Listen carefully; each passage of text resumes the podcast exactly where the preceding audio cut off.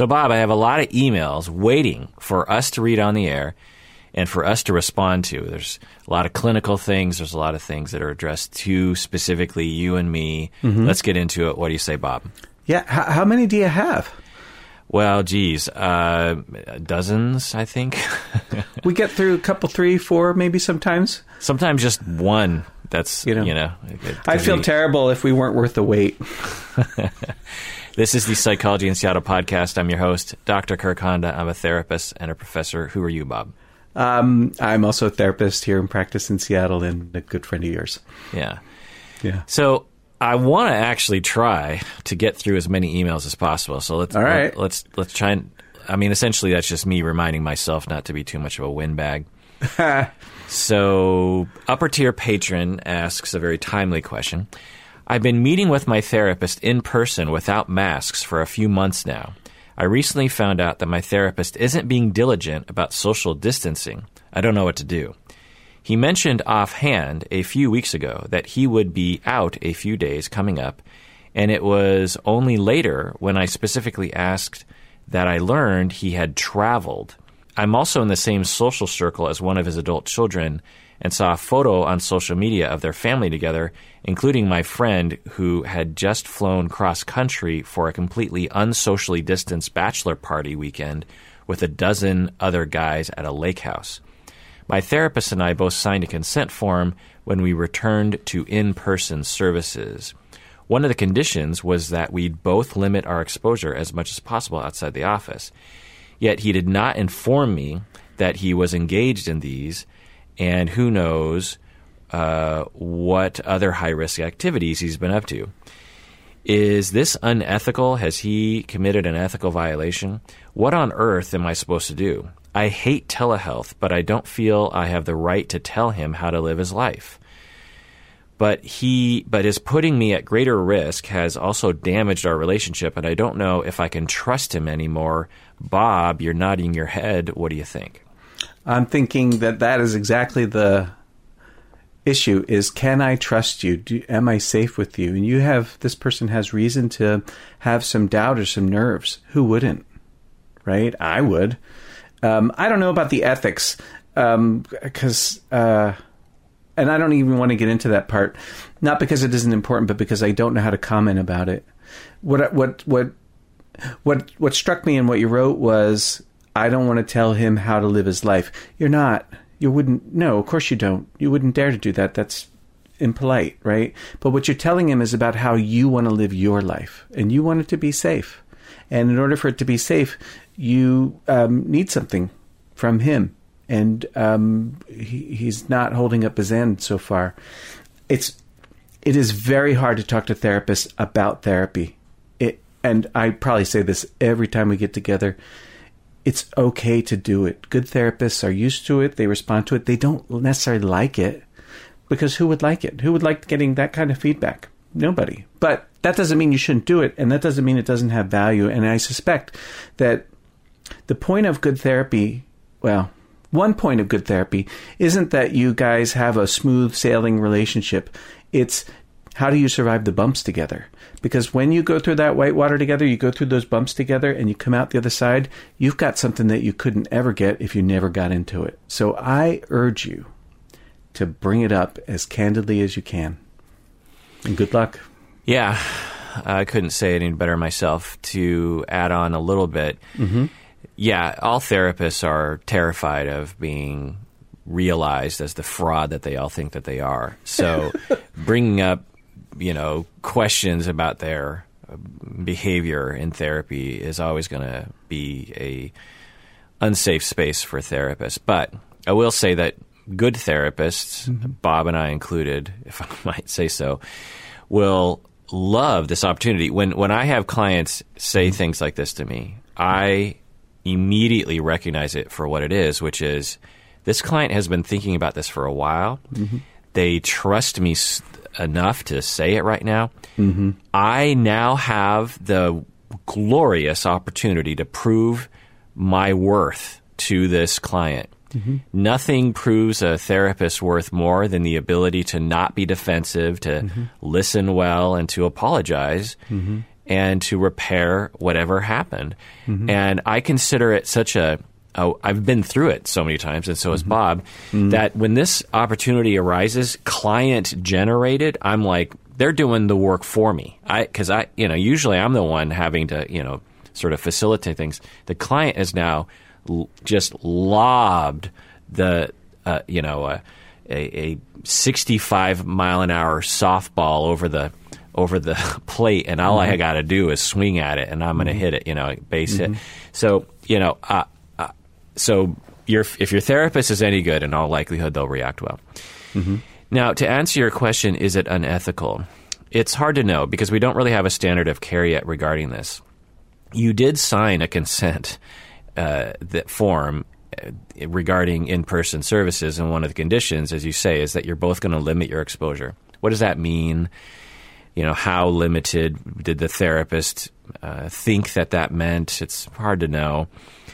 We don't have a standard of care yet regarding this. I'm guessing we will over the next 10 or 20 years because this isn't the first, this isn't the last pandemic we're going to have as a society, unfortunately. Uh, but the central feature when we're evaluating ethics is is it harming treatment eh, or harming you?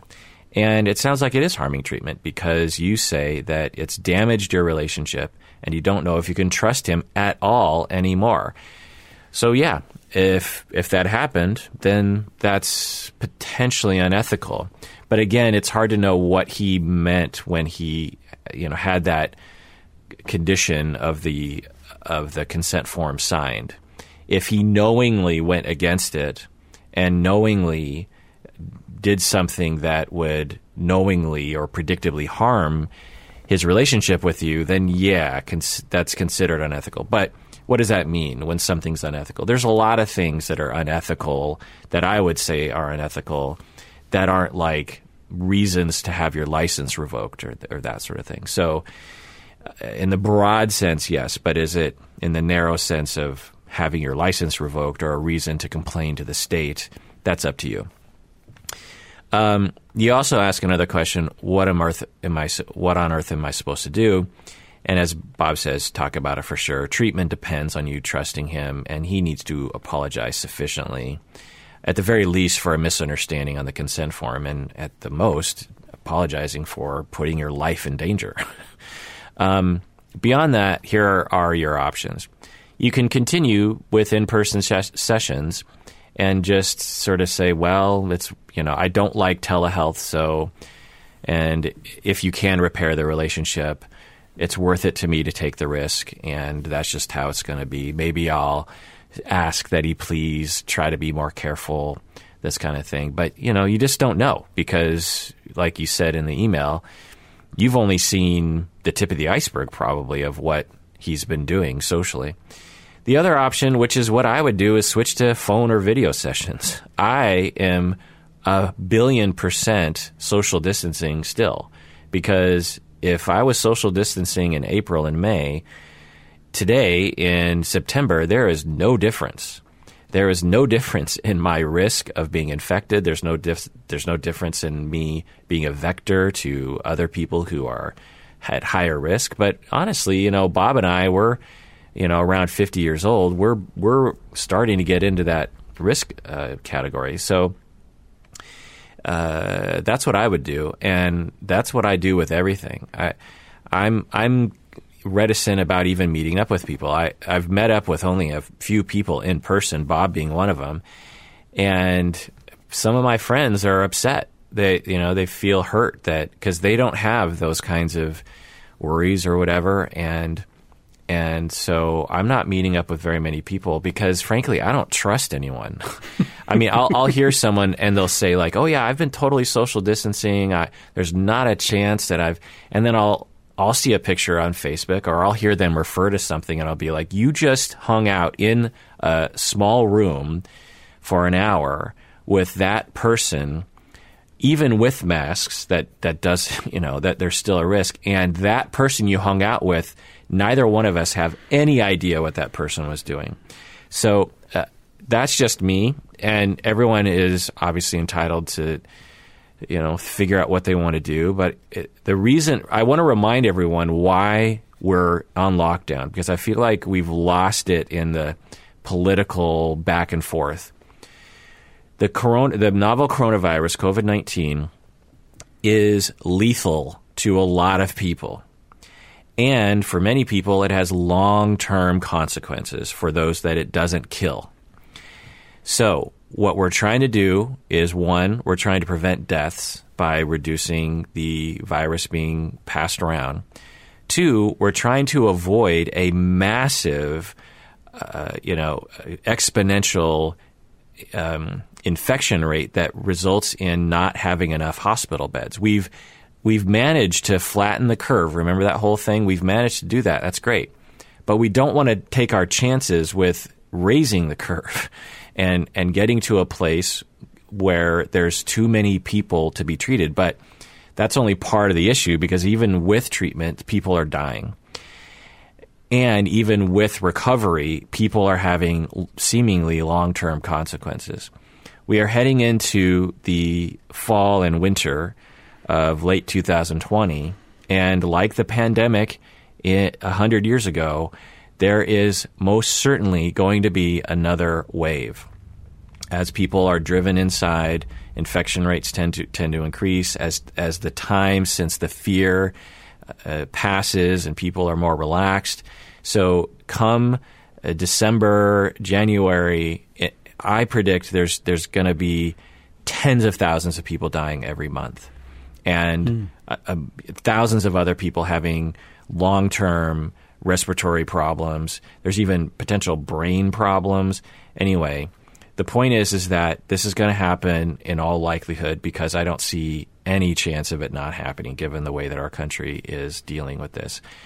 Even if there's a change in administration, I just don't see the American public actually doing what they're supposed to do, at least in terms of what other countries are doing. Now, I know there's a lot of debate about, you know, do masks do this, do masks do that okay, you know, I'm not a biologist, I'm not an epi- epidemiologist, but I know enough to know that people are dying. And yeah, you could say, like, well, you know, every year there's people who die from various different infections, flu included. There are so many people that have died from, from this virus. Something like we've lost, I mean, how many people died in the Vietnam War? Like far fewer than than the amount of people who have died from COVID. So whatever sort of national emergency or concern the Vietnam conflict was for us in the United States, the coronavirus should be more than that. anyway, so this is just me ranting about uh, you know coronavirus stuff. But the point is, is getting back to your question, upper tier uh, patron anonymous, is that I get your concerns. Mm-hmm. You have every reason to be upset. You have every reason to talk about it. You deserve a non defensive explanation, an apology. And if you if you don't feel very good about the response, either again switch to phone or video because that's just the only option for a lot of situations. Or I don't know, switch to another therapist if you find that you just can't repair this relationship. Bob, any thoughts about coronavirus stuff? I agree with everything you're saying. Um, um, we're trying to create. We're trying to prevent becoming vectors. Oh. Yeah, and we're trying to prevent dying ourselves. Well, right, yeah, yeah.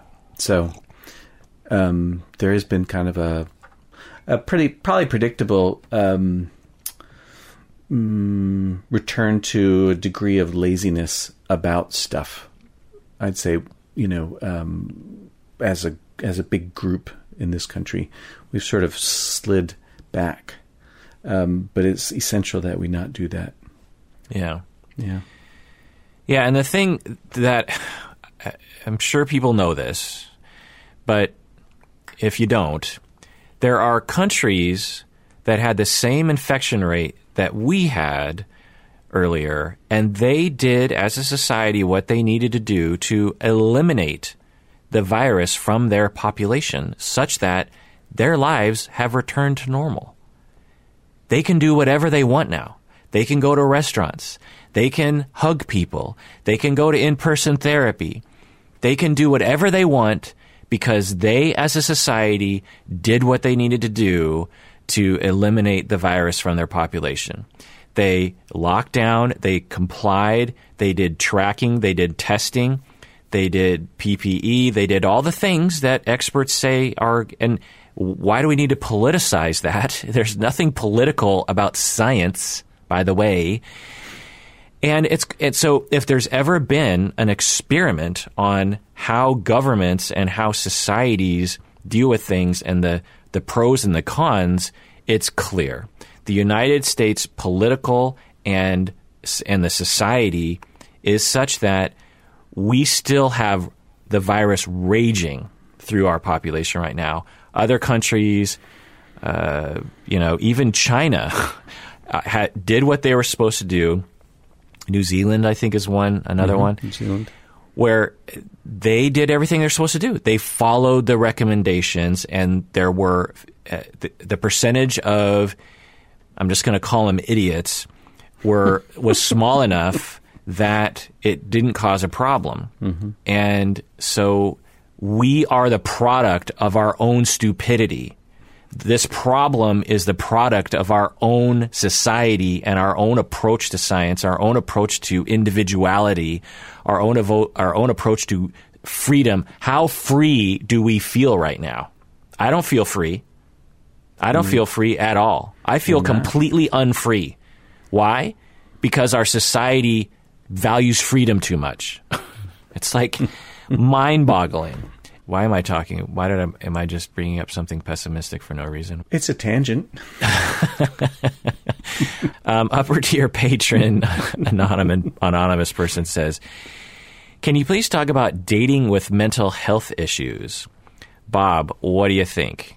You know, you have mental health issues and you're, you're, you want to date. The person wrote a longer email about how they were worried about it and they don't think it's going to work or, you know, this sort of thing. What do you think?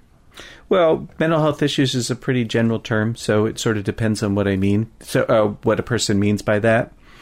Colleen and I were talking about this the other day. We were driving home from somewhere, and um, you know, there's that whole thing in American culture is like, I've got to be okay with me first before I'm okay with somebody else, or I've got to fix me before I get in a relationship with somebody else. And we were both sort of chuckling about that because what we what we realized about ourselves as a result of being together is that there was no hell, no way in hell we were ever going to be prepared for the way it actually is um, as a as a couple and that being a couple is the thing that has prepared us as far as we are prepared now. That's funny because uh, just recently I Yeah. have had the same realization.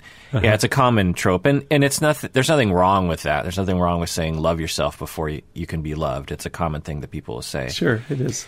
But uh, it it sort of if if taken too literally or too rigidly, uh, basically the message is you can't be loved or you can't have a successful relationship with other people until you love yourself. And this is a very, shall I say, American idea, which is Yeah. you need to be independent before you can establish good relationships. But that doesn't make any sense. It's backwards. Yeah, In order to love yourself, you have to have good relationships. So it's kind of a catch 22 in a certain Right. way. And you can It do is. both. You do both at the same time. You love yourself by being loved. And as you love yourself, you can allow yourself to be loved more. You know, it's it's both things. But Mm-hmm. Yeah. but anyway, but what about like someone that's saying, "Well, I have PTSD, Mm-hmm. I have social anxiety, I have borderline personality disorder, Mm-hmm. and I want to start dating again." How do I do that given that I have these issues? Well, it's going to be a factor. There's probably no getting out of that. That to the degree that these things are going to be triggered by being in contact or connection with somebody else, they are indeed going to come up. And if you're going to make an omelet, you're going to have to break some eggs. We had a we had a student in our DBT class. I just love this lady. She was so cool. At the beginning, she's like, "There's no way in hell I'm getting involved with another person. I just came out of one of those and it sucked, and there's no way in hell." And by the end of her year, about 10 months into her year, she's getting ready to graduate and she's going on blind dates, like people that she's meeting. And we all we had the we had the funnest moment. We were like, "Can we come with you? Maybe we could sit at another table. You're meeting in public. We could sit at another table, and we could kind of check him out and see if he's a good person for you." Like the group has really adopted her, and she was tickled and scared and thrilled and yearning the way anybody would be. You know, social anxiety, BPD, whatever you have, you want connection, you want contact, and you're probably not going to get through it without those things being triggered. And the only way you're ever going to learn, I think, um, how to deal with those in a relationship is to learn how to deal with those in a relationship. There's no guarantee that they won't be outside somebody else's limits. Somebody else might say, you know what, this doesn't fit for me, or this is more than I bargained for, or I don't feel the way I want to feel in a relationship. And, you know, maybe those factors have something to do with it. But that could happen anyways. So I say go for it. You're going to get bruised. That's okay pick yourself up and keep going. Yeah. Yeah. Just uh, sort of piggybacking on that, mm-hmm. um, I have three points. Number one is dating is tough for everyone. Yeah. So just the fact that you have quote unquote mental health issues doesn't doesn't mean you're the only people that have uh, problems mm. with dating. Number two is everyone has mental health issues. um, uh, officially, according to research, 50% of Americans will qualify for a DSM diagnosis at some point during their lifetime, mm. uh, many of whom will qualify for several. Mm. And this seems a little low, actually, to me, uh, mm. because the longer I live, the and the more people I come into contact with, the more I am, uh, the more I realize that everyone I know, I can't name a single person that I know that doesn't have some significant attachment issue, uh, personality disorder, uh, spectrum, anxiety, depression, grief, complicated grief. You know, there, there's something going on for everyone, if not multiple sorts of things. Now, whether or not they rise to the threshold of a DSM diagnosis, mm-hmm. you know, you could make you could make a you could debate about that. Mm-hmm. But everyone has triggers. Everyone is grieving something from their past, especially mm-hmm. if they're old enough. Everyone is in the mm. process of healing. The difference is, anonymous patron, is that you're aware of it. Mm. so you, you, you're ahead of the curve. Mm-hmm. the third thing is, is talk with a therapist. As Bob was saying, he was, you know, a group therapy or a DBT class, oh, as he sure. calls it. Mm-hmm. Some people would call that actual group therapy. I mean, do the people in the class, do they, might they say to their friends, I'm going to group therapy, or do they say, I'm going to a DBT class? Well, if they listen to me long enough, they say they're going to a class. Okay, but, but they, they make but, they might enter in thinking this is group therapy because it, you know it sort of looks like that. But it certainly, if someone were to watch it, they might think, well, you have a you know licensed counselor, mm-hmm. and, and, you have a bunch of people talking mm-hmm. about skills, but they're also mm-hmm. talking about their own lives mm-hmm. at times. Mm-hmm. They mm-hmm. might say, "Looks like group therapy to me." Yeah. yeah. This is just a, a, a, distinction that you just want to focus people on. Look, we're we're not here to go too far mm-hmm. into your personal lives. Mm-hmm. We're here to really teach skills and to mm-hmm. practice those skills. But anyway, mm-hmm. yeah. Uh, so Bob is talking about how you know the per, the student slash mm-hmm. client that he was talking to uh, was in therapy, and it really helped to process the mm-hmm. feelings of of resistance to dating or mm-hmm. debating whether or not it's a good idea, and then the support and all. There's a lot of grist for the mill uh, regarding dating. Um, I have I've talked with many many clients about this sort of thing. Um, so there's that. The other thing I'll say is that for this is advice for everyone is dating is rough usually, and you want to lower your expectations. It takes time. The thing that I always say to people is it's a numbers game, meaning that you are. I know it's not very romantic, but given online dating, I think it kind of lends itself to this. Is mm-hmm. your one is out there, or mm-hmm. one of your ones is out there? Mm, good sentence. And it's a matter. Of how, what's the likelihood that the first person you date is going to be one of those ones? What's the person that the second person you date is going to be one of those ones? Mm-hmm. What's the chance that the first person you think, huh, maybe this is one of my ones? What's the chance that person is one of your ones? Mm-hmm. Not very high.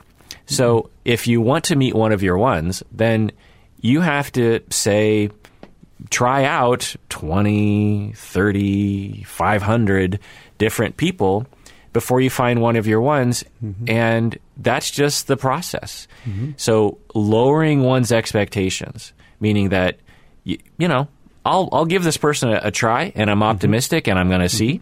The chance of this person being one of my ones is extremely small, but it's a, it's a numbers game. So if I'm going to meet one of my ones, I gotta. But you know, in terms of statistics, it could be the first person I meet, or it could be the hundred and first person I meet, and I'm dedicated to that process, and I'm okay with it. Also, the other thing I tell people is have fun with it. That it, it, there's a let's say there's a one percent chance that the next Tinder date you go on is one of your ones. Well, it's not. You know, just accept that and have fun. You know, get to know someone. Uh, the other thing I'll say is rejection happens in both directions with this sort of thing. People have this, you know, there's no romantic comedies where people go on 101 dates and we sort of watch the whole process and the pain that people go through, you know. Uh, you're either going to reject. So if it's a 1% chance, or let's say 5%, let's be a little optimistic. So the next Tinder date you go on, one in twenty chance you're going to dump them, or they're going to dump you, or you're going to, or you're going to dump each other. One of you is going to either ghost each other, or say not for me, or you're just not going to call them back, or text them back, or you're going to explicitly say, I don't think this is going to work.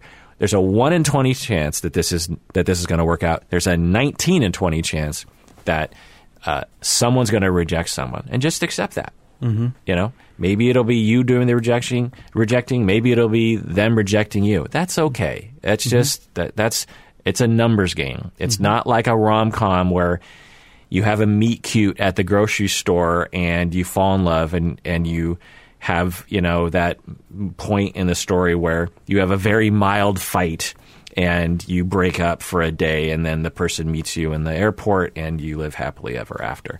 Uh, life doesn't work that way. It's much messier than that. And mental health issues are not, you know, that's that's usually the way it plays out. Mm-hmm. Anyway, uh, Bob, you dated a lot of people, right? I don't know if you remember this, but before me and Colleen got together, you and I were sitting around having a beer, and we we were sort of contemplating my dating life over the previous five years, and we concluded that I dated about two percent of the population in a pretty large city. yeah, because uh, well, I think two percent. Maybe it was two percent of the available. the available people in my sort of age, whatever, and um, Yeah, yeah, married or not, uh, Uh-huh. heterosexual or not. We Right. We yeah, we did this. I, I remember because you had been on 300, oh, 500, probably. 500 Match.com. It was Match.com. Uh, Match.com. and yeah, we we I was like, okay, what's the you know how many women live in Seattle? How many uh, of them are in our age group? Mm-hmm. And then we figured out, yeah, you dated two or three percent Yeah. of of those people. I and that doesn't even include all the people who, again who are who aren't heterosexual, who who are married with kids already, you know, this kind of thing. Right. Yeah, you know my favorite rejection from back then? This woman, I I went out with her twice and then I invited her out for a third date. I don't know if we were a mix or not, whatever, but she she wrote me back and she said, "You know, I don't feel the way I want to feel in a relationship when I'm with you." And I wrote back to her and I'm like, "You know, I really appreciate that because it makes sense that you want to feel some way in a relationship and you're not feeling it with me." And I just thought that was such a lovely way to let me down. Yeah. know? I really dig it. Yeah, and so I don't know wise because often we will feel that way, but then we will latch onto something like your hands are too big or something like that, um, or something more hurtful. Like, Yeah. uh, and and so that's much more um, to the core of the issue Yeah. of just like you know, I, just this doesn't feel right to me. Yeah. Yeah, so for you, it was a numbers game. You Yeah. you dated 500 people before you met Colleen. And if you had given up at 100 or at 5, Mm-hmm. which I find a lot of people doing, they'll go on three different Tinder dates and they'll just Mm-hmm. be like I give up. And I'm like it's a numbers game. What did you think was going to happen? Why do you have this expectation that you're going to meet one of your ones and they're Mm-hmm. going to f- feel like you're one of the ones. Uh, within such a short short amount of time. The other thing is, is you have to trudge through, is and you did, Bob, hmm. uh, some six month relationships before you find out it's not going to work, and then you get Yeah. back on Match.com. So, and Right. you know, I get it; it's demoralizing on some mm-hmm. level, but if you're dedicated to it, which I mm-hmm. recommend people are, you just lower your expectations and mm-hmm. you know you just say well you know and you enjoy it for what it is that's what i always tell people is okay you're dating you know not everyone does this but a lot of people are dating to meet one of their ones and i say well like i said 19 out of 20 it's going to be it's not going to last forever.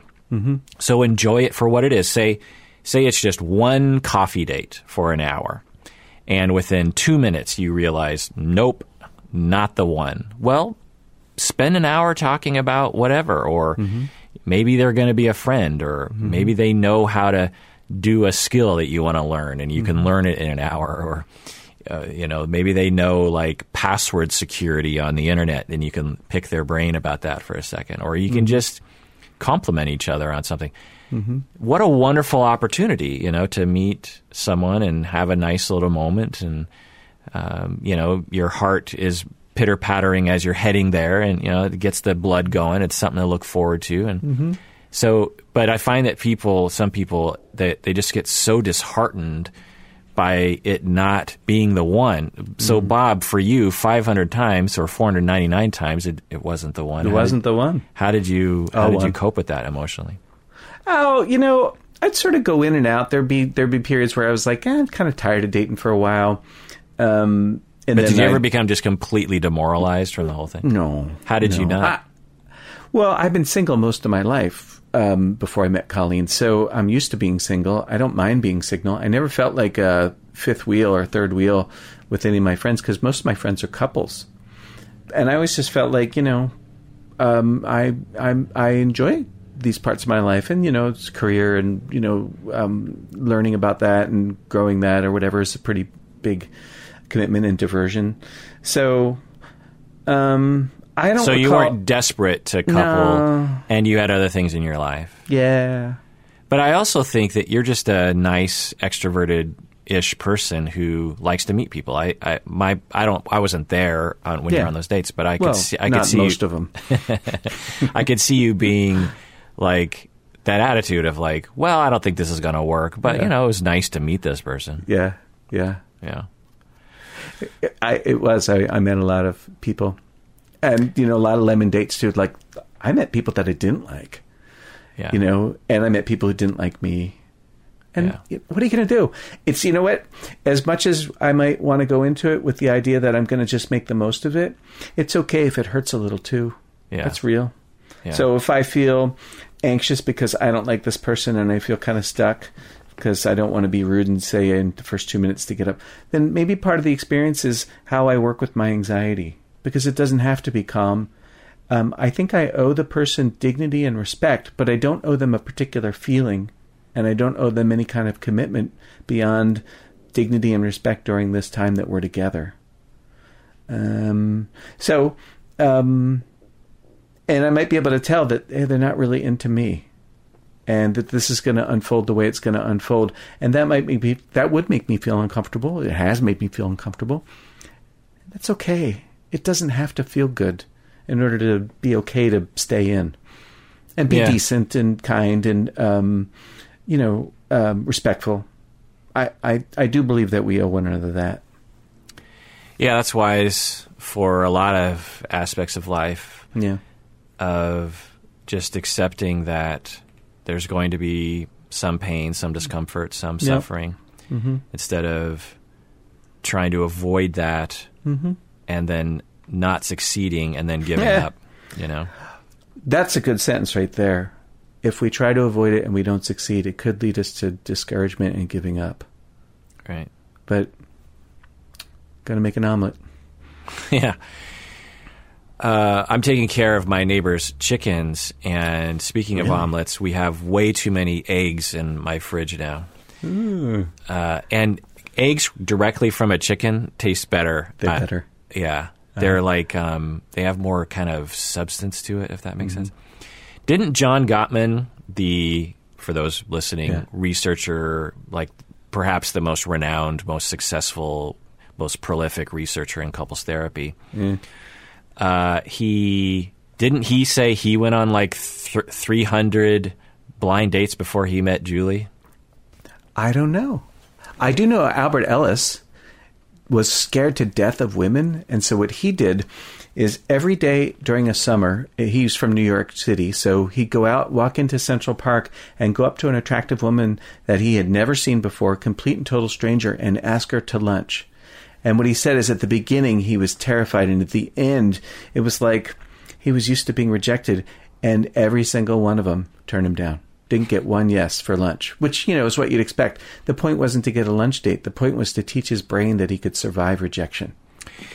Yeah, I like that a lot, and I find it to be a little problematic because it's like how many of those women are just like, um, "Okay, pal, like I'm just trying to walk to work here," you know? Yeah, it's it's it's invasive. Yeah, I mean, Yeah. there's there's just a little bit of sexism in there, but There is. Anyway, I'm gonna have a coughing fit, so let's take a break. What do you say, Bob? I say yes.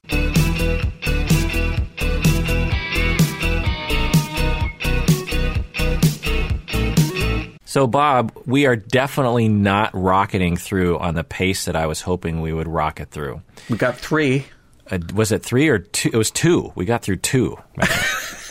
so we have dozens more to go to.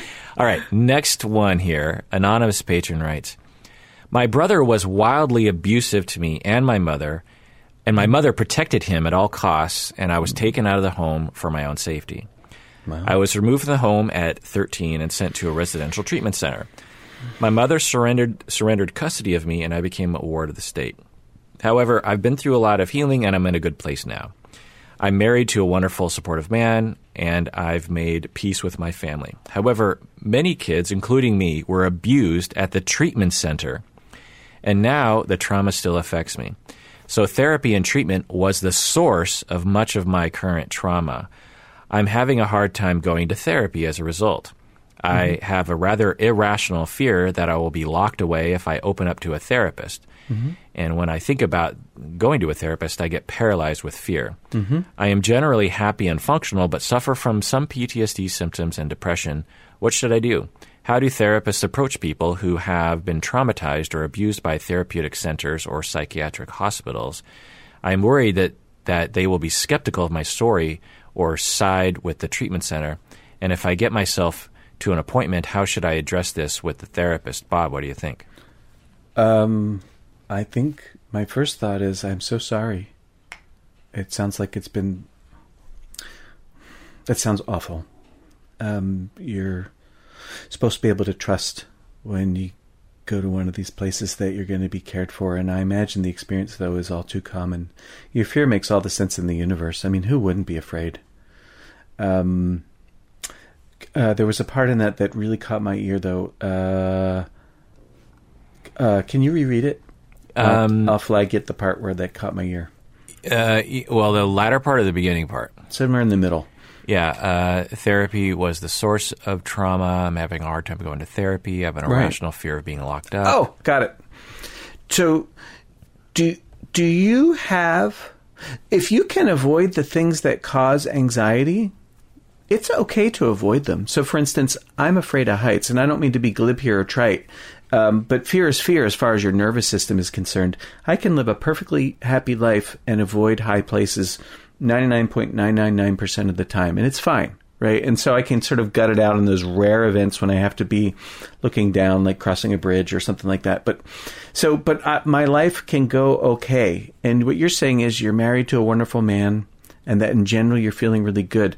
Do you have some goal that therapy would help you with and so is therefore necessary? So, for instance, if one of my goals was to become a rock climber, then I would have to expose to my fear of heights in order to have any success with that. But it would I would only do that because I have an important goal that needs reaching that I want to that I want to reach, right? And I want to learn how to climb rocks, which I would never do, but nonetheless, if I don't want to climb rocks, then why not just avoid high places altogether? And if so, if you don't need therapy, it's okay to be afraid of therapy. Is so? Are your troubles impinging on your well-being and your welfare, or do you have some goal? First off, are there cues that you just run into in everyday life that lead to that trigger the fear? That's one question. The second question is, do you have a therapy goal outside of the fact that you have um, PTSD for this awful crap you went through? If you don't, skip it. Yeah. Yeah. Absolutely. and then and then the other thought I had is I would treat this the way I would treat any fear. And the way I would do that is I would be considering what are the many there there'll be many many triggers for the fear and they could be things like picking up the phone to call a therapist and they could be things like sending an email to a therapist and it could be sitting in a room with a therapist with nobody around right you, you, you there's there are dozens of triggers and what I would do when I'm treating this sort of thing is I break it down into a list. I actually literally ask my clients to write a list of all the things about it that scare them and rate how scary. Sitting in a room with a therapist might be a 9 out of 10 in terms of 10 is like completely panicked, you know, overwhelmed with panic. And zero would be completely calm. So sitting in a room with a therapist might be a 9 or a 10. Picking up the phone to call a therapist might be a 3 or a 4. That's where I would start is that stuff in the middle there are good behavioral therapists out there that understand that um, the body has these anxious responses and are going to be interested in accommodating your fear and working with it. And it actually would be kind of an interesting case. You know, how do I help somebody when that my presence is the cue that kicks off the fear? Mm-hmm. There's no getting around the fact that at least at the initial stage of this, this is going to be sort of like us, you know, bumping into one another, and I might scare my client inadvertently because we hit some cue or some trigger that sets it off, and you know. But if we're both willing, why not? And I, I know there probably are therapists out there that would have disbelief. Those are the ones you just skip. Just you you you'd want to assess that at the beginning. So like with therapists, if people shop for a car with more care than they shop for a therapist. like you test drive a car, you don't just buy it off the lot. I encourage people that call me, I say, you know, look, people don't shop enough for therapists, so I offer 30 minutes to consult and we get to kind of see what it's like to be together and you get to interview me and find out, you know, kind of how I am. And I don't charge for that because I want people to do that. And I don't think that we as a group do that enough. So if I were this person and I were going to seek treatment because um, I was getting too damn triggered as I run my life, or because I had some goal that I needed therapy to use. I needed to use therapy to get to, and so therefore I've got to get over my fear of therapy so I can reach the other goal. If I was in one of those two situations, I would kick the tires on a lot of them, and I would probably seek somebody who had a, a behaviorist, uh, uh, a behavioral approach. Um, maybe cognitive processing, but I'm kind of I gotta think I got a bias there. I'd be more in favor of using prolonged exposure as a treatment for this kind of um, fear. Which does not mean jump into the deep end of the pool. It does mean do it in a gradual, mindful way that doesn't, um, you know, scare the crap out of anybody. Um, those are my thoughts. Yeah, I agree. Uh, cognitive processing is great, but it's too short term, I think, for a lot of people. Mm and also is heavily homework oriented, which isn't so great for some people. Mm. And I I don't think it has enough uh, appreciation for how entrenched trauma can be. Mm-hmm. Um, whereas prolonged exposure is so much more general and you know there's there's not really a treatment protocol to prolong there's no like manualized or people with, that use prolonged exposure tend not to do a manualized short-term model they're just like, well, okay, let's assess and let's you know let's go through the steps. And mm-hmm. when you've habituated, it then you're done. There's mm-hmm. you know, there's no like ten week protocol kind of a thing. Oh, right, right. Um, now, some people use cognitive processing in a flexible way, which is great, and it can work, which is absolutely true. But I just find that uh, with you know prolonged exposure with some of the elements of of EMDR and mm. cognitive processing mm-hmm. and existential therapy and just tr- general mm. trauma recovery in terms of meaning making and this kind of thing are the way to go. Anyway, uh, so the the first thing I'll say, anonymous patron, is that you're not alone. Uh, you're you're kind of a rare case. You're not a, an only case, but you're a rare case in that in the category I'm about to describe. Of uh, so there's a broader category of people who therapy is the trigger. Mm-hmm. That therapy actually does trigger their traumas. Now, for you, you were traumatized by a treatment center, a psychiatric hospital. So, so your ther- your trauma regard you know is regarding that. But there's a lot of people who are traumatized by their parents, and when they go to therapy, the therapeutic relationship feels kind of like a parental relationship and thus triggers them. Mm-hmm. So it's a very common thing that therapy is both the trigger and the cure. Hmm. So it's you're not you're not in an unknown territory to a competent therapist. You ask what what should you do? Uh, I recommend getting the treatment you deserve and following Bob's advice here. You hmm. ask um, how do therapists approach people who have been traumatized or abused by therapeutic centers or psychiatric hospitals? It's the same as any other trauma, as as Bob was saying. Um, you uh, need to habituate to the memories of it. Right now, those traumas are plaguing you. And in the same way that, you know, in a simple trauma, say you're in a car accident and you almost mm-hmm. die, mm-hmm. Well, six months later, you might, when you're driving down the road, you might have a panic attack because your trauma is being triggered. And the treatment protocol is that you slowly habituate to the stimulus which is habituating to, to driving, which is complicated. Is emotional regulation mm-hmm. elements that are very important. There's exposure elements which need to be gradual and at your pace. There needs to be cognitive reprogramming about what the dangers really are and all those kinds of things. And so mm. there, there's and post traumatic growth and all these kinds of things. So uh, the the trauma you just because you've been traumatized by therapy doesn't change the treatment protocol at all. Mm-mm. You say, "I'm worried they will be skeptical of my story or side with the treatment center." And as Bob said, yeah, it's possible. There are a holes out there, and some of them are some of them are therapists. But if you find a good one, they will likely believe you. And to be honest, treatment centers don't have the best reputation. So I I, I, I probably will imagine that most therapists will will just be biased in such a way that they will believe you regardless. Um, you know, treatment centers in our society don't have a very good reputation, and I would say among clinicians. I mean, would you say that's true, Bob? Yes. Yeah. I say that a little. Um, I know people that work at treatment centers that I believe are very good therapists, and so I, I don't want to disparage them, but yeah, in general, I'd say, yeah, yeah, I think that there are some factors that play into that. One is is that the centers are treating very very difficult clients mm. that are going to be uh, difficult to treat. You know, mm-hmm. su- extreme suicidality, extreme harm, extreme symptomology, and so there is, you know, it's sort of like child protective services or Department of Social Health Services in, in Washington and around, they often have this terrible reputation. But the, mm-hmm. I've worked very closely with these people and know that they're very competent. They're very caring individuals. The problem is, is that they are dealing with the worst, literally the worst cases uh, of ch- children, wealth, child welfare, and family issues in whatever town that they're in. And so there's going to be, if anyone's going to say, have a child that is harmed by the system or by their family and no one really helped, CPS is going to be involved in all likelihood anyway. And so uh, treatment centers are similar to that. The mm-hmm. other thing is is that working at a treatment center because of taxes or insurance reimbursement, they're not the best jobs. They don't mm-hmm. pay very well. They're high stress. The people are overworked.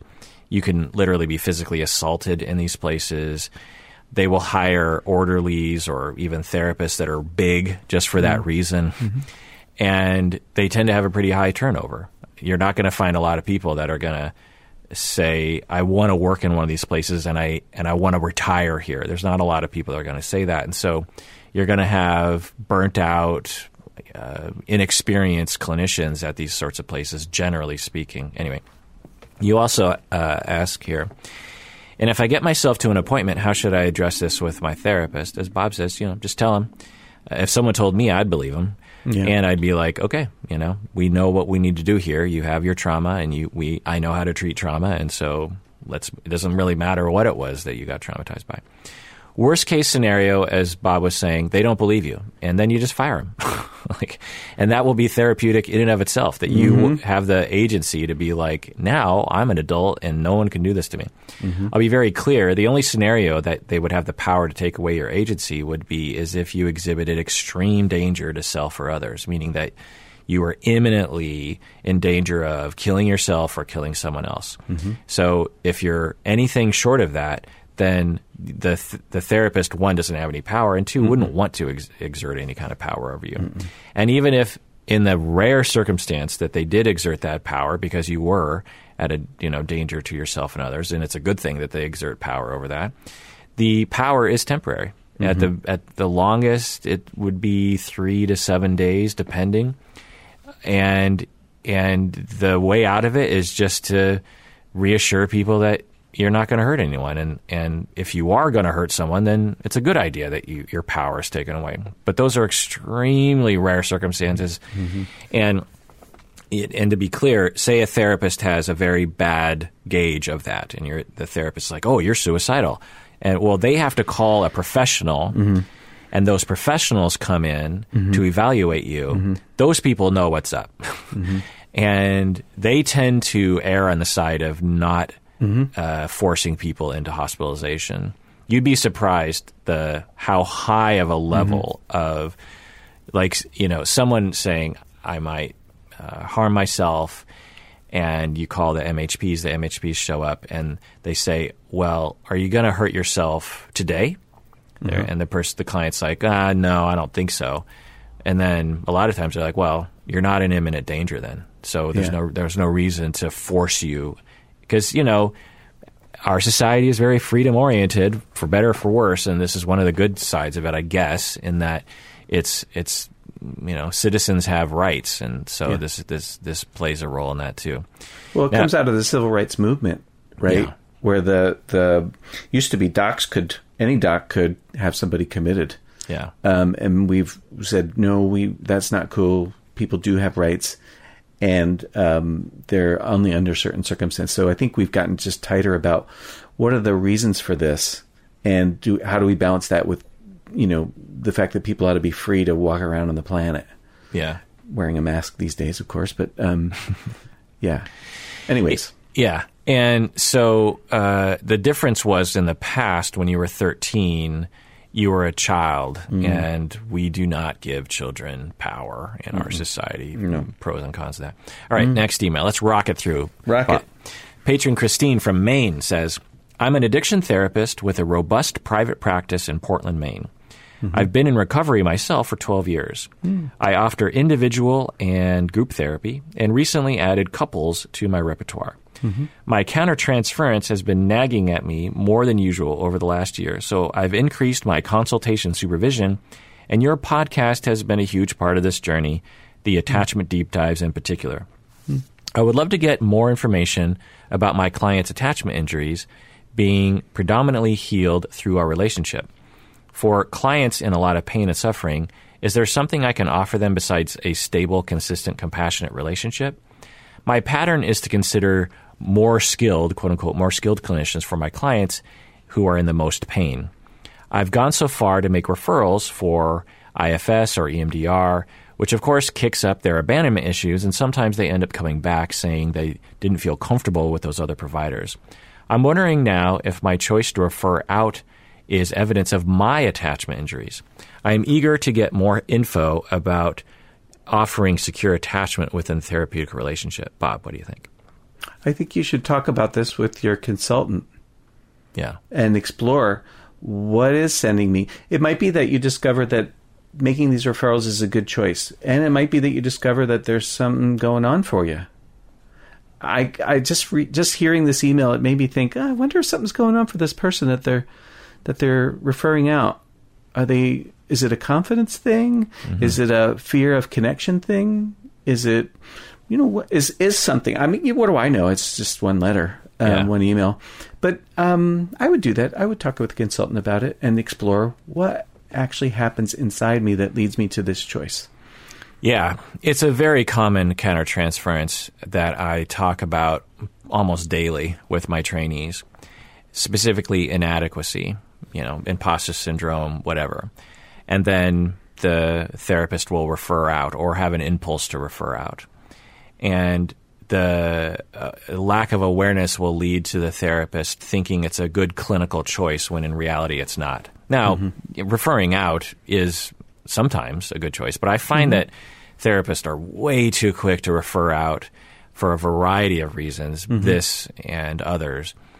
Um, and IFS, EMDR, you know, it, it it, anyway, point is is that it's a very it's it's almost universal to novice therapists, particularly when you're heading into a new area, as you are, patron Christine, heading into couples therapy. Couples therapy has the most countertransference of all time, by far. Does does Christine want to treat these patients? Is a really important question too. Right. So if you want that, because I always ask my trainees that as well. I just asked mm-hmm. a trainee yesterday that. It's like is this a client you want to work with? Mm-hmm. You know, and these are all important things. But getting to what Bob said, I might amp it up a little bit. Consultation is great, but really what you're looking for is mentorship. Mm-hmm. I do this all week long for my mentees. I don't just provide consultation, which is important, but mentorship is really the key because when you feel inadequate, you need someone to tell you that you're not inadequate. And you need to have trust in that person that – that they're right because uh, there's a general feeling of I'm not quote unquote skilled enough. And a big thing that I do with my mentees is, is I I will very pointedly, with evidence, point out that they are skilled enough, mm-hmm. and that I have been monitoring that uh, because as a supervisor, it's my job. And then I reflect back. No, the notions running through your mind are irrational uh, you are skilled enough. Let me lay out how you are. I just had a conversation a couple weeks ago with a mentee like this. I was like, because she felt in the face with a, of a borderline client, she felt very inadequate and, and as if she, you know, I think the client had blown out of therapy, and the the therapist felt very inadequate and as if she maybe she, maybe she should even quit being a therapist altogether.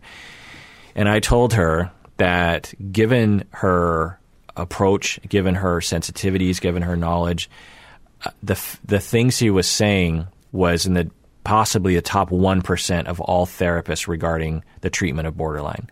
the The treatment of borderline is very difficult, and most therapists have no idea what they're doing.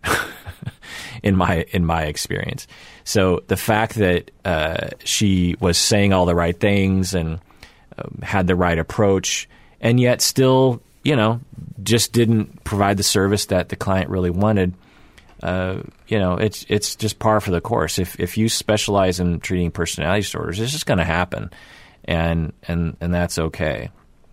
So, having a mentor that really works with you, sifts through those things, one by providing consultation, but two by just making you feel like you're worth it, like you do know what you're doing.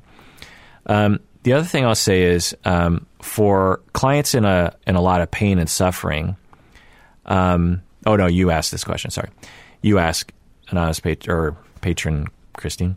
You mm-hmm. ask for clients in a lot of pain and suffering. Is there something I can offer them besides a stable, consistent, compassionate relationship? The the answer is yes, sort of. One is is a, a stable, consistent, compassionate relationship is one of the best things anyone can receive. so, uh, uh, you know, that's a that can alleviate a lot of pain and suffering.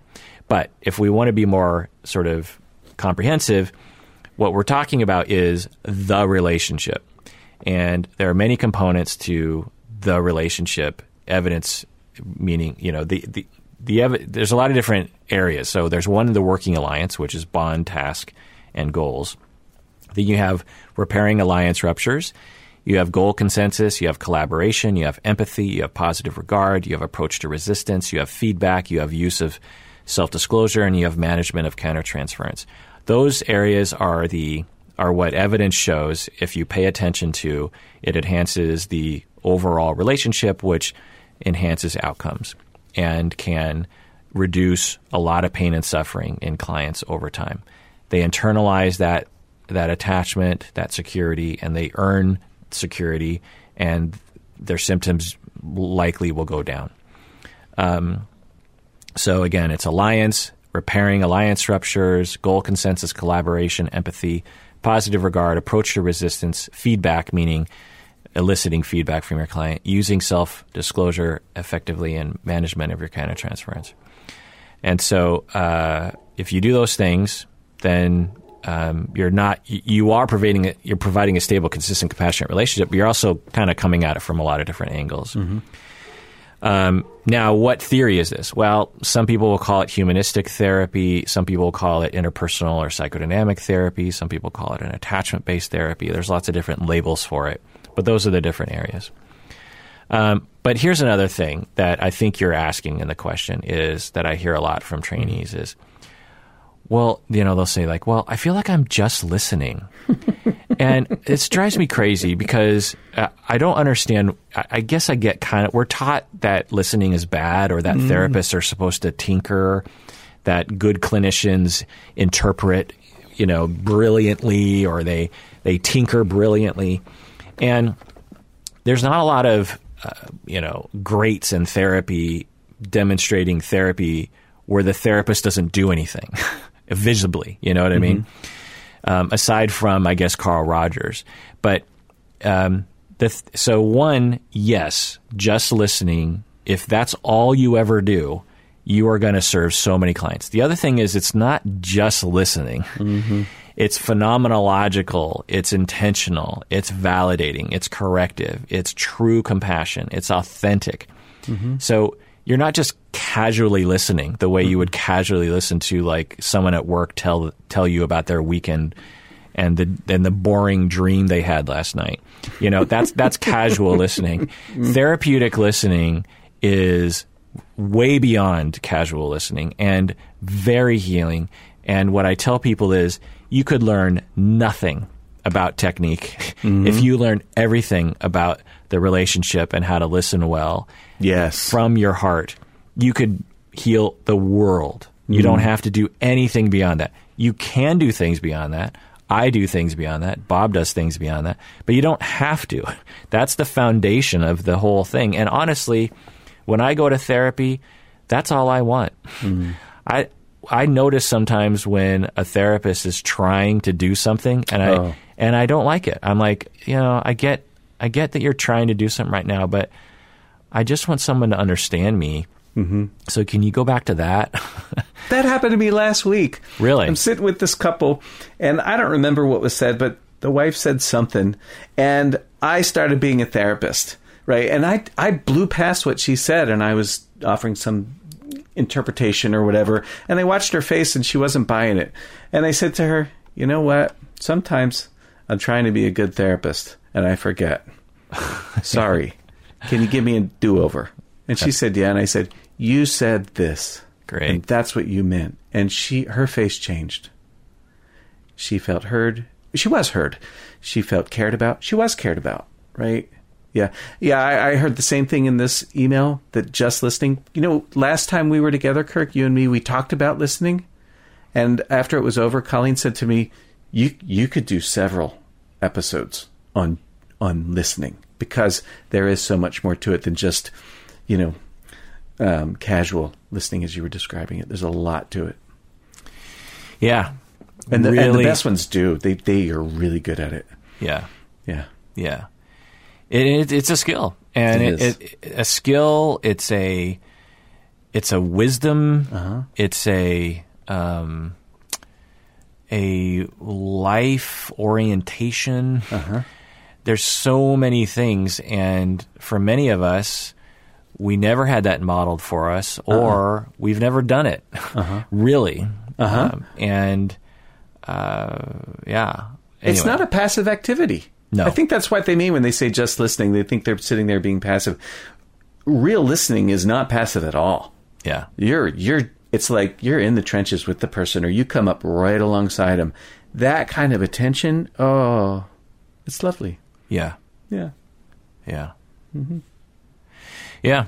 I mean, one of the things that I think about humans is that if we could get two minutes a day of just of just really good listening, mm.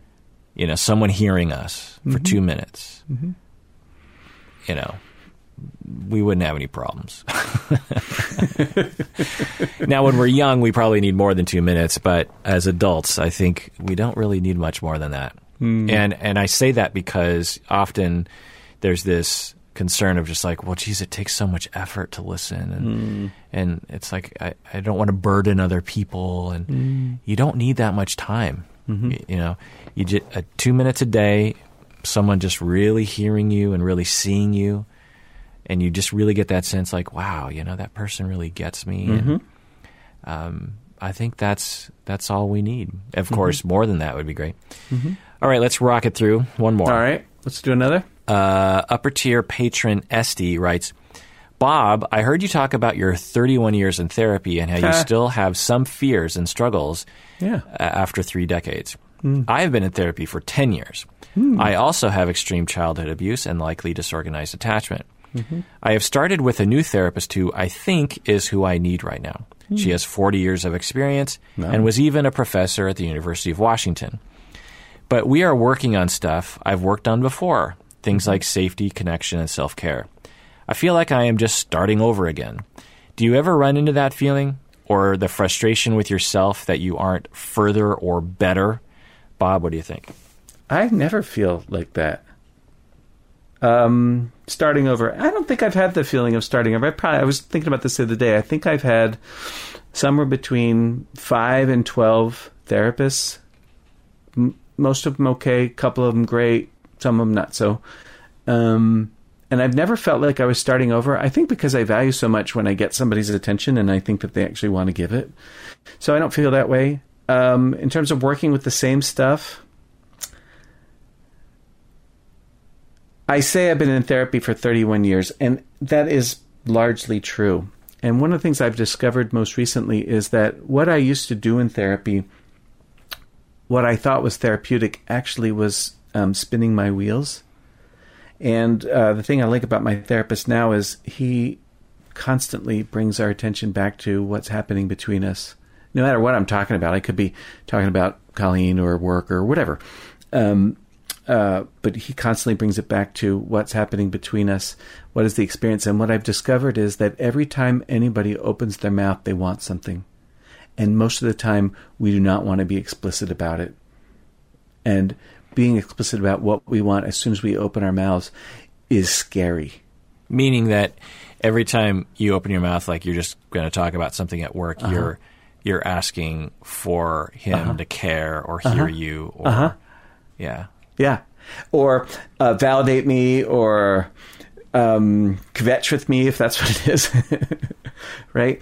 But I've discovered that the expectation uh, or and or the desire for that to happen wants to go unspoken and um, hide out in the shadows. And so what I used to think was good good therapy, I think was um, mm, mindless um, exploration into something that isn't in the present moment, which is, you know, me and in my case, Jordan sitting across from one another, or now sitting across screen from one another, um, talking about what happens between us. And the, co- the conversations that we have that are about what happens between us, whatever the topic might be, are um, scarier and more fulfilling. And I, I don't know, maybe I wasn't ready before that. Maybe I wasn't ready to, to kind of have that kind of focus. And maybe in 10 years, if I'm still working with him or if I'm working with somebody else, I'll have a different focus. Maybe um, growth is like that. And maybe, um, I, I don't know what uh, your situation is. Esty, yeah, Esty, I'm getting it right. I don't know what your situation is, but um, you know, uh, because of all the work, and particularly the work of the last five years, and because of my experience of talking with Kirk on the podcast, I've let go of um, a notion that I used to have about um, not being,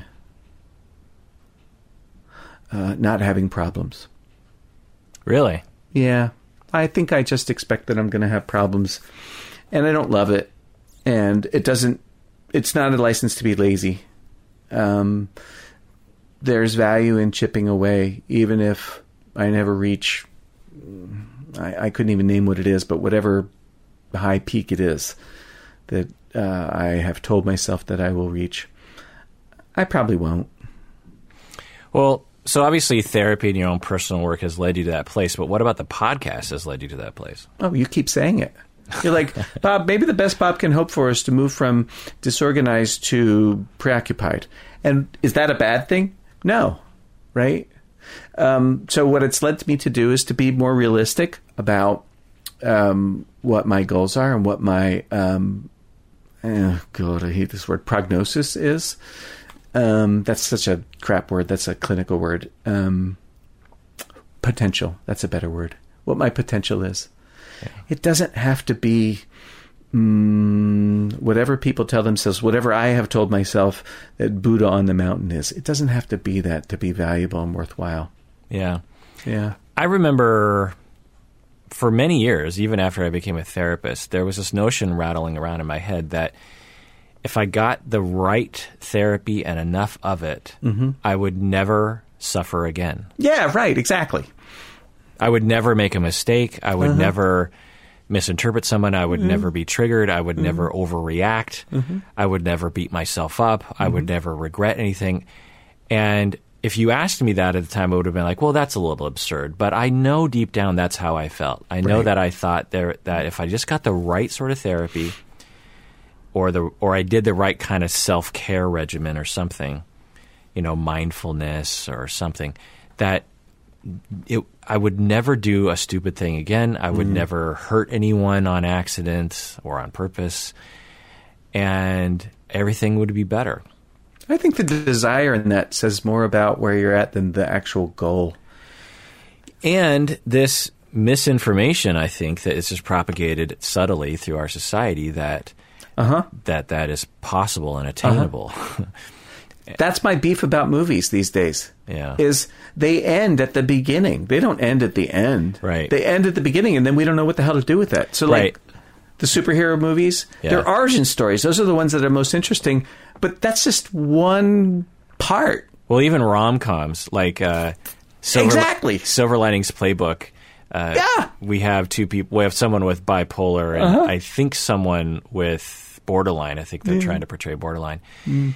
And they have all these symptoms, and they have mm-hmm. all these mm-hmm. problems, and mm-hmm. they do this dance routine at the end, and mm-hmm. they uh, love each other. Mm-hmm. And I and every everyone watching the movie is like, "Oh, that's great." I'm mm-hmm. thinking their problems have just begun. Just begun. like, uh, unless they get a lot of treatment, uh, this isn't probably going to even work. You know, mm-hmm. the fact that it ended well after they mm-hmm. danced together, it, that doesn't mean anything. You know, it's just a a temporary nice moment between these mm-hmm. two people. You know, so and God love them. It's great that they can have a nice moment. That bodes well, but yeah. that ain't. But but that's part of the the misinformation that gets right. around of just it like is. if I can just have a breakthrough or this sort of Mm-hmm. sort of thing. So yeah, um, and I don't know when I gave that up. I think it was recently, actually, maybe in the past five years. Mm-hmm. And maybe it was part of the podcast, too, of just like, you know, doing this podcast allows me a lot of time to mull things over and really think about things and hear from other people and, and just really think about it. And, and I guess talking to you as well, mm. and just how the reality of humans and the reality of life just changes one's paradigm. And I, th- I, I don't think I noticed when that paradigm shifted for me, but it did. Mm-hmm. How um, do we um, do with Este's question? Because you know, yeah. I get going and I actually can lose the thread. Right. I wanted to get back to that just to make sure.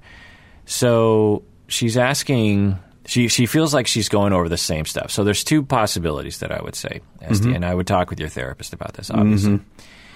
is on one level you might not you might be doing good work. You might be actually doing good therapy. And it just feels like you're going over the same stuff because you're frustrated with the fact that you're, you're not moving as fast as you wish they were.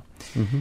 You know, as Bob was saying earlier, he has accepted radical acceptance of his traumas and the way it affects him. And he doesn't have uh, an unrealistic idea of his potential in terms of healing he he doesn't think well with enough therapy I'm going to be completely secure and I'm never going to have another sort of trauma react, reaction in life. Uh, Bob doesn't think that at all about himself, and and yet he still goes, and it does help. It's incremental. It's it's better than if he didn't go to therapy, right? It is better than if I didn't go for sure. Right.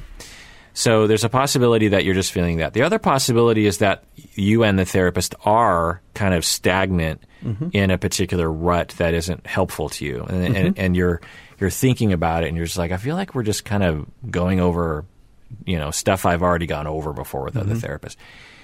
By all means, tell your therapist this. Mm-hmm. I've had occasional clients tell me this, or I've thought it myself, more more likely, and I bring it up as the therapist and it's a wonderful opportunity to talk about just be like mm-hmm. yeah well what else can we do because there's so mm-hmm. there's thousands of of paths you can take and therapeutic relationships tend to gravitate towards particular paths particularly in long-term therapy and it's a great opportunity to say you know what mm-hmm. let's think about what paths we're avoiding as mm-hmm. the two of us mm. what are we afraid of mm-hmm. what are the possibilities that we aren't taking.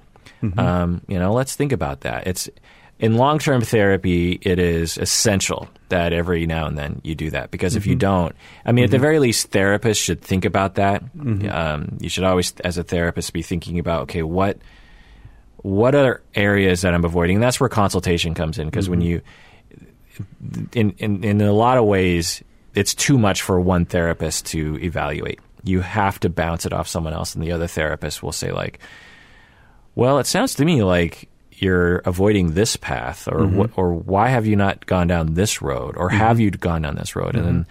the therapist is like, "Oh yeah, wow," because mm-hmm. you know we're we're not computers, we're mushy, you know, biological goo things, mm-hmm. and we don't have logic on our side all the time, or objectivity, I should say. Anyway, what's the final word on today's episode, Bob? This was fun. I don't know if I have anything more than that. yeah, I agree. Uh, um, uh, I again, I, I feel very appreciative of folks who write in and ask these interesting and thoughtful questions. Yeah. Yeah, so thank you, Esty and Christine and the anonymous people for writing in. Did we do four? We did, I think we did, see, one, two, three, and we did four, yeah. All so right. I was hoping to get to, you know, 15, but yeah, four is not too bad. Anyway, anyway, everyone out there, please take care of yourself because you deserve it.